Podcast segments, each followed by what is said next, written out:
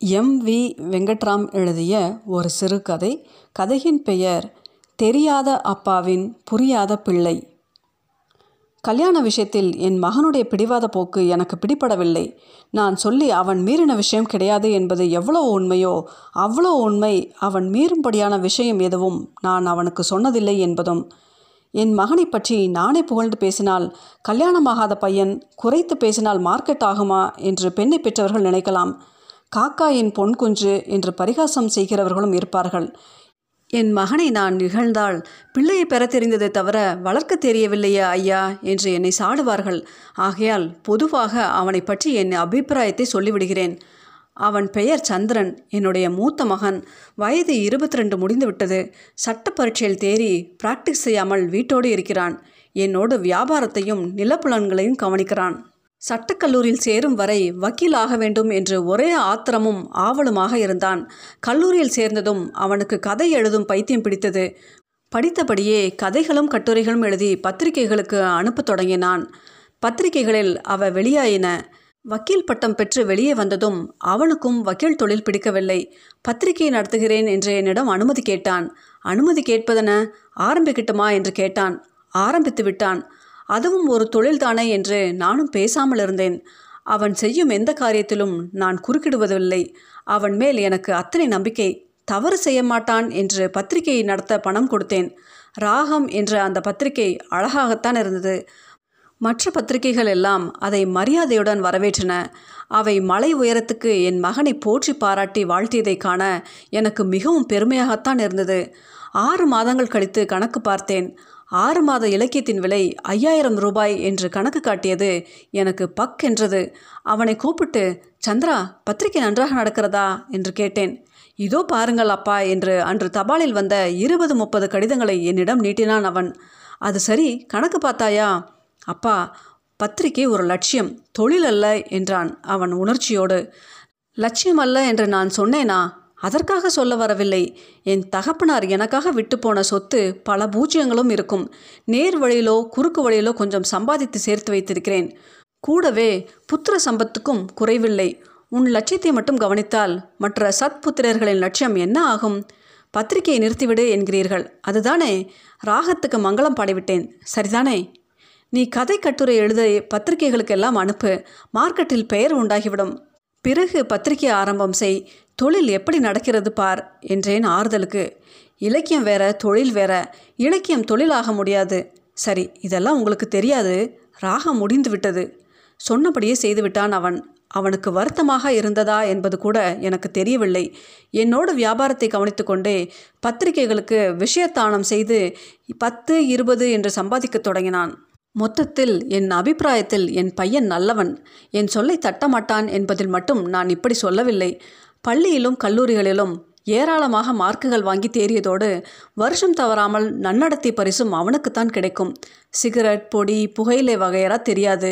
சீட்டாட்டத்தில் ஜாதி பிரிவினை கூட தெரியாது. பெண்களுடன் சங்கோசம் இல்லாமல் பழகுவான். நானும் பயப்படாமல் பழகிவிட்டேன் என்பதை சொல்லிக் கொள்வதில் தப்பு ஒன்றுமில்லையே. ஆனால் அவன் வேலியை தாண்டியது கிடையாது. அப்படி போனதாக அபவாதம் கூட இல்லை. படித்த பையனின் லட்சணம் ஒன்றும் அவனிடம் காணோமே என்று நான் கூட ஆச்சரியப்படுவது உண்டு. நான் கண்டிக்கும்படியாக அவன் ஒன்றுமே செய்யவில்லையே என்று எனக்கு அவன் மேல் குறை. எனக்கு கண்டிக்க தெரியவில்லை என்று என் மேல் அவனுக்கு குறை. அவனும் நானும் பழகுவதை பார்த்தால் அப்பனும் பிள்ளையுமாக தோன்றாது. இரண்டு நண்பர்களாகத்தான் தோன்றும். இப்பேற்பட்ட பிள்ளை கல்யாண விஷயத்தில் மட்டும் என்னிடம் மனம் விட்டு பேசாமல் மர்மமாக இருப்பதன் காரணம் எனக்கு பிடிபடவில்லை. அவன் பையன் நாற்பது வயதில் கூட மனம் செய்து கொள்ளலாம். ஆனால் மகாலட்சுமி பெண் அவனை கல்யாணம் செய்து கொள்வதற்காக காத்திருக்கிறவள். அவளை ஊர்காய் போட முடியுமா? மகனுக்கு என்னத்தான் சுதந்திரம் கொடுத்தாலும் தகப்பனின் உரிமையை மறந்துவிட முடிகிறதா? நாள் ஆக ஆக எனக்கும் பொறுமை போய்விட்டது. அவனை கண்டித்து கேட்டுவிடுவது என்று முடிவு செய்து அதற்கு ஒரு நாளும் குறித்து கேட்டேன். அன்று விடுமுறை நாள். காலையில் எனக்கு முன்னால் அவன் எங்கோ போய்விட்டான். மத்தியானம் சாப்பிட வரட்டும் என்று கோபமாக இருந்தேன். ஆனால் இரவு ஏழு மணிக்கு அதாவது நான் கோபித்துக் கொள்வதற்கு தயாராக இல்லாத ஒரு நேரத்தில் அவன் வந்து சேர்ந்தான். கோபம் என் இயற்கைக்கு பொருந்தாத ஒரு உணர்ச்சி. கோபம் வந்தால் முகம் கடுமையாக இருக்க வேண்டும் என்பது எனக்கு தெரியும். முகத்தை உர்ரென்று வைத்து கொண்டிருந்த சமயத்தில் எல்லாம் அவன் வரவில்லை. அவன் வந்தபோது நான் குருமூர்த்தியோடு சந்தோஷமாக விளையாடி கொண்டிருந்தேன். அவன் என் கடைசி பையன். வயது மூன்று இன்னும் பூர்த்தியாகவில்லை. இருபதில் ஒரு பையன் மூன்றில் ஒரு பையன். இதில் என்ன வெட்கம்? இரண்டிற்கும் இடையில் எத்தனை என்பதை என் வாயால் சொல்ல மாட்டேன். குடும்ப கட்டுப்பாடு திட்டத்தில் எனக்கு நம்பிக்கை கொஞ்சம் உண்டு. நானும் அவளும் கட்டுப்பாடாகத்தான் இருந்தோம். நாங்கள் மனிதர்கள் தானே. கட்டுப்பாடு செய்து கொண்ட ஒரே காரணத்தால் அதை மீறிவிட்டோம். பிறகு டாக்டரை பார்த்து அவள் நாலைந்து இன்ஜெக்ஷன் செய்து கொண்டாள். ஏதோ மாத்திரைகள் கூட அவள் சாப்பிட்டதாக ஞாபகம். கட்டுப்பாடு டாக்டர் இன்ஜெக்ஷன் மாத்திரை எல்லாவற்றையும் ஏமாற்றிவிட்டு பிறந்த குழந்தை குருமூர்த்தி. சுத்த பிண்டம். கல்லை போட்டாலும் கலைக்க முடியாது சார் என்று பிறகு சொன்னார் ஜோஷியர். சுத்த பிண்டம் என்பதாலோ என்னவோ வீட்டில் உள்ள எல்லோரையும் குழந்தைகளாக்கிவிட்டு குருமூர்த்தி பெரியவனாகிவிட்டான். சந்திரன் இரவு வீடு திரும்பிய சமயம் குருமூர்த்தி பென்சிலும் நோட்டுமாக எழுதி கொண்டிருந்தான். நான் செலவுகளை சொல்லி கொண்டிருந்தேன். என்னடா எழுதின? மஞ்சள் ஓரணா என்றான் குருமூர்த்தி. எழுது சந்தனம் ஓரணா ஆயிட்டுது. பழம் ரெண்டனா? எழுதிட்டேன். எல்லாம் என்னாச்சு? ரெண்டனா? முட்டை முட்டையாக கிறுக்கி அவன் கணக்கு எழுதுவதை பார்த்து சந்திரன் சிரித்தபோதுதான் அவன் வந்ததை நான் கவனித்தேன். உடனே கோபம் வந்தது. குருமூர்த்தியை அப்படியே விட்டுவிட்டு எழுந்து நாற்காலியில் உட்கார்ந்தேன். ஆசிரியர் வந்தாயிற்றா? காலையிலிருந்து எங்கே மறைந்து விட்டீர்கள்? என்றேன். என் குரலில் கொஞ்சம் கடுமை இருந்ததை நானே கண்டேன். அவன் அதை லட்சியம் செய்ததாக தெரியவில்லை. ஏனப்பா ஏதாவது அவசர ஜோலி இருந்ததா? மகாலட்சுமி வீட்டுக்கு போனேன். ரகுமாரன் வந்தான். மகாலட்சுமி அங்கேயே சாப்பிட சொல்லிவிட்டாள். பேசிக்கொண்டே இருந்தோம். நேரம் போனதே தெரியவில்லை. மகாலட்சுமியின் பெயரை கேட்டதும் நான் வரவழைத்த கோபம் எங்கோ போய்விட்டது. உனக்கு என்ன வயசு தெரியுமா? இருபத்தி ரெண்டு என்றான் அவன் சிரித்தபடி. இவ்வளோ வயசாகியும் இந்த குருமூர்த்திக்கு இருக்கிற தெளிவு கூட உன்னிடம் காணாமே. வீட்டுக்கு வந்ததும் செலவு கணக்கு கேட்கிறான். நீ? நான் தான் பத்திரிகையை எப்போதும் நிறுத்திவிட்டேனே. நான் அதை சொல்லவில்லை.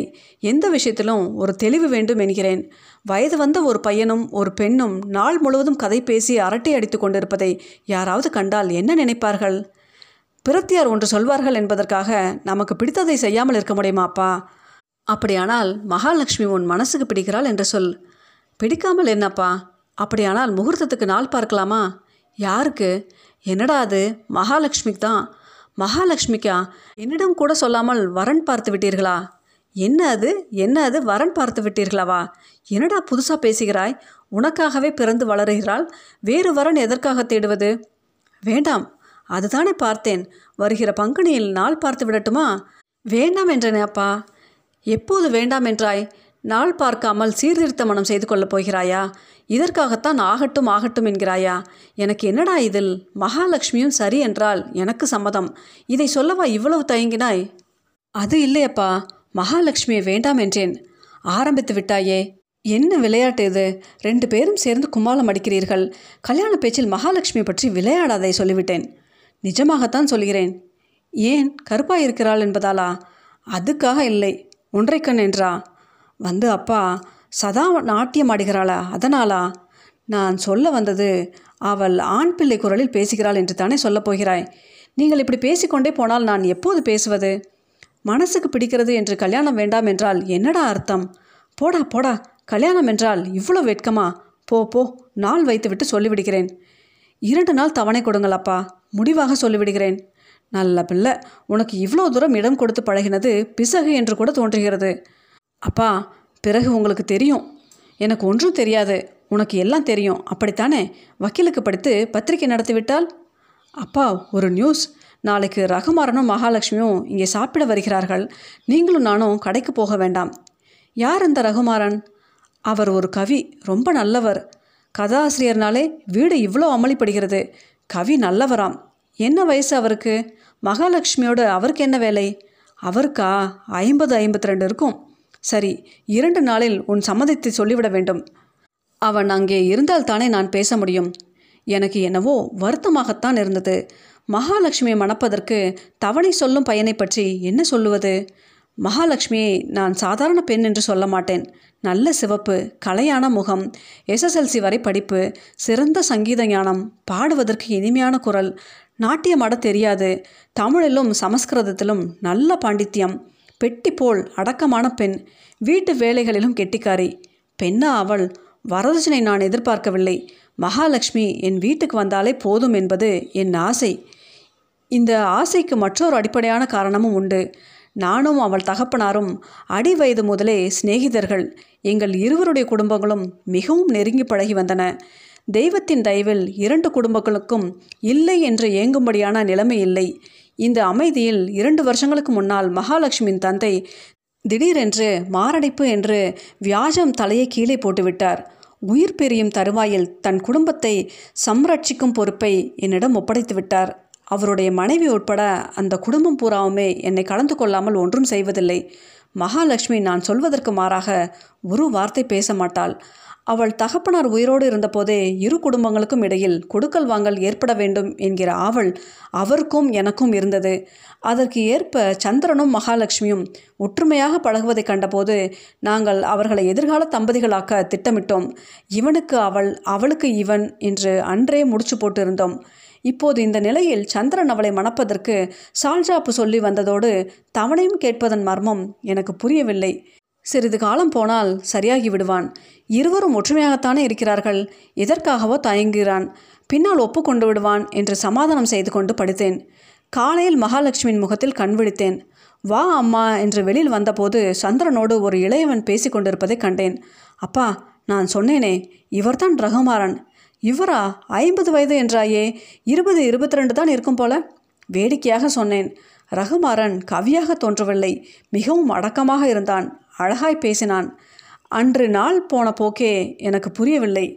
அந்த மூன்று யுவர்களுடைய பேச்சு அவ்வளவு சுவாரஸ்யமாக இருந்தது. கம்பர் இளங்கோ வால்மீகி காளிதாசன் முதலிய கவிகள் எல்லோரும் அவர்களுடைய பேச்சில் தாராளமாக கலந்து கொண்டார்கள். மூவருடைய பேச்சிலும் என்னை கவர்ந்தது மகாலட்சுமியின் பேச்சுத்தான். அவளை மருமகளாக அடைந்ததும் தொழிலை சந்திரனிடம் ஒப்படைத்துவிட்டு வீட்டில் இருந்து கொண்டே அவரிடம் எவ்வளோ விஷயங்களை தெரிந்து கொள்ளலாம் என்று நினைத்தேன். வயதுக்கு மீறிதான் அவளுக்கு ஞானம் இருந்தது. மாலையில் முதலில் மகாலட்சுமி விடைபெற்று கொண்டாள். பிறகு ரகுராமன் கிளம்பினான். இருவரும் போன பின் சந்திரன் என்னை சூழ்ந்து கொண்டான். அப்பா ரகுராம் எப்படி? என்றான். எப்படி என்றால் அவனை பற்றி உங்கள் அபிப்பிராயம் என்ன? ஏதாவது சிபாரிசு கடிதம் வேண்டுமோ? காலேஜ் லெக்சரர் வேலை போதும் அவனுக்கு. ரகு நல்ல பையனா கெட்ட பையனா? என்ன கேள்வி இது? உன்னை விட நல்ல பையன்தான் என்றேன். அவனுக்கு உறுத்தட்டும் என்பதற்காக. அப்படி சொல்லுங்கப்பா என்று அவன் சந்தோஷமாய் குதித்தான். இது என்ன அற்ப சந்தோஷம்? ரகுராமனுக்கு கல்யாணமாகவில்லை வயது என் வயது தான் சுமாராக சொத்து சுதந்திரம் இருக்கிறது. பெரிய குடும்பம் இல்லை. காலேஜில் லெக்சரர். ஒரு சின்ன கெட்ட பழக்கம் கூட இல்லை. எல்லா விவரங்களையும் தீர்க்கமாக விசாரித்து விட்டேன். நம்மிடம் அவனுக்கு கொடுக்கிற வயசில் பெண் இல்லையே என்றேன் சிரித்துக்கொண்டே. இருக்கிறதே பத்மாவுக்கு பத்து வயது தானேடா அழகு தான் போ சின்ன குழந்தைய. பத்மா இல்லையப்பா மகாலட்சுமி சொன்னேன். நான் அப்போது தான் முதன்முறையாக அதிர்ச்சி எனப்படும் உணர்ச்சிக்கு வசப்பட்டேன். சில நிமிஷங்கள் எனக்கு ஒன்றும் புரியவில்லை. என்னடா சொல்கிறாய் அப்பா ஆத்திரப்படக்கூடாது. எனக்கு ஆத்திரப்பட தெரியவில்லை என்று தானே நீ என்னை இப்படி ஹிம்சிக்கிறாய்? மகாலட்சுமியை நான் மருமகளாக அடைய கொஞ்சம் பொறுங்கள். உங்கள் வார்த்தையை நான் எப்போதாவது தட்டியது உண்டா? நான் சொல்வதில் தப்பு இருந்தால் சொல்லுங்கள் ஒப்புக்கொள்கிறேன். என்னடா சொல்லப் போகிறாய்? இப்படியெல்லாம் பழகிவிட்டு இது என்ன முடிவடா திடீரென்று? அப்பா மகாலட்சுமி நீங்கள் சொல்வது போல் மகாலட்சுமி மட்டுமல்ல சரஸ்வதியும் கூட. வயது வந்த பிறகும் நான் அவளுடன் இவ்வளவு அதிகமாக பழகினேன் என்றால் அதற்கு காரணத்தை சொல்லவே எனக்கு வெட்கமாயிருக்கிறது. அவன் முகம் சுண்டுவதை கவனித்தேன். அதை ஒருபோதும் என்னால் சகிக்க முடியாது. என்னுடைய வருத்தத்தை மறைத்து கொண்டு அவனுக்கு ஆறுதலாக பேசினேன். சும்மா சொல்லு என்னிடம் சொல்வதற்குமா வெட்கம்? மகாலட்சுமி படித்தவள் என்று மட்டும் நீங்கள் நினைக்கிறீர்கள். எனக்கு அவள் அப்படி தோன்றவில்லை. எனக்கு அவள் ஒரு பிறவி மேதையாக தோன்றுகிறாள். இல்லாவிட்டால் இந்த வயதில் அவளுக்கு இவ்வளவு ஞானம் இருக்க நியாயமில்லை. நான் சட்டம் படித்தேன் பத்திரிகை நடத்தினேன் ரொம்ப தெரிந்தவன் என்று தான் நினைத்திருந்தேன். ஆனால் அவளுக்கு தமிழிலும் சமஸ்கிருதத்திலும் உள்ள புலமை கண்டு எனக்கு மலைப்பு தட்டுகிறது. அப்பா சொல்ல வெட்கமாக இருக்கிறது. சொல்லாவிட்டால் உங்களுக்கு வருத்தமாயிருக்கும். அதனால் சொல்லுகிறேன். நான் அவளை அடிக்கடி பார்க்கப் போவது அவளிடம் ஏதாவது கற்கலாம் என்று தான். அவளுக்கு முன்னால் நான் சின்ன குழந்தையாக மாணவனாக மாறிவிடுகிறேன். அவளை நான் மனைவியாக நினைப்பது எப்படி? அந்த நினைப்பே எனக்கு கூச்சம் உண்டாக்குகிறது. என்னை விட ரொம்ப ரொம்ப வயது முதிர்ந்த ஒருத்தியை கல்யாணம் செய்து கொள்வது போல் என்று தோன்றுகிறது. அப்படி செய்யலாமா அப்பா? அவளுக்கு ஏற்ற புருஷன் ரகுராமன். அவளுடைய அறிவுக்கு ஈடு கொடுக்க அவனால் தான் முடியும். எனக்கு ஏன் நீங்கள் சமஸ்கிருதம் சொல்லித்தரவில்லை தமிழையாவது நீ ஒழுங்கா படித்திருக்கலாமே. சரி அப்பா. ரகுவை பற்றி யோசித்து முடிவு சொல்லுங்கள். சொல்லிவிட்டு எங்கோ வெளியில் போனான் அவன். இந்த பிள்ளையை பற்றி நான் என்ன சொல்வது? அழகு இல்லை படிப்பு இல்லை ஆரோக்கியம் இல்லை வரதட்சணை இல்லை என்பது போன்ற காரணம் காட்டி பெண்ணை நிராகரிப்பது உலக வழக்கு. தனக்கு கல்வி குறைவு என்று சொல்லி பெண் வேண்டாம் என்று சொல்கிறான் என் பிள்ளை. என்னை விட ரொம்ப ரொம்ப வயது முதிர்ந்த ஒரு பெண்ணை கல்யாணம் செய்து கொள்வது போல் என்று அவன் சொன்ன பிறகு அவளையே மனம் புரியும்படி அவனை நான் எப்படி கட்டாயப்படுத்த முடியும்? இரவு சுமார் பத்து மணிக்கு அவன் மறுபடியும் என்னிடம் வந்தான். என்மேல் கோபமா அப்பா? உன்மேல் எனக்கு எப்போது கோபம் வந்தது? நீ சந்தோஷமாக இருக்க வேண்டும் என்பது தான் என் ஆசை. நீ சொல்வது போலவே செய்யலாம். மகாலட்சுமியின் அபிப்பிராயம் தெரியாமல் என்ன செய்வது? அவளையும் ஜாடை மாடையாக கேட்டேன். நீங்கள் பார்த்து முடிவு செய்தால் சரி என்கிறாள். அடப்பாவி அவள் சம்மதமும் வாங்கிவிட்டாயா? சிறிது நேரம் அவன் மௌனமாக உட்கார்ந்திருந்தான். உனக்கு கல்யாணம் வேண்டாம் என்று சொல்லப் போகிறாயா? அடுத்தபடி என்றேன் அவன் தயங்குவதைக் கண்டு. என்னை பற்றி நீங்கள் தெரிந்து கொண்டது இவ்வளவுதானா? அப்படியெல்லாம் நான் சொல்வேனா அப்பா? உங்கள் இஷ்டத்துக்கு நீங்கள் பார்த்து ஒரு பெண் முடிவு செய்யுங்கள். அப்புறம் ஆடு போல் ஒரு பெண் வாங்கி மாடு போல் ஒரு பையனை விற்றார் எங்கள் அப்பா என்று கதை எழுதுவதற்கா?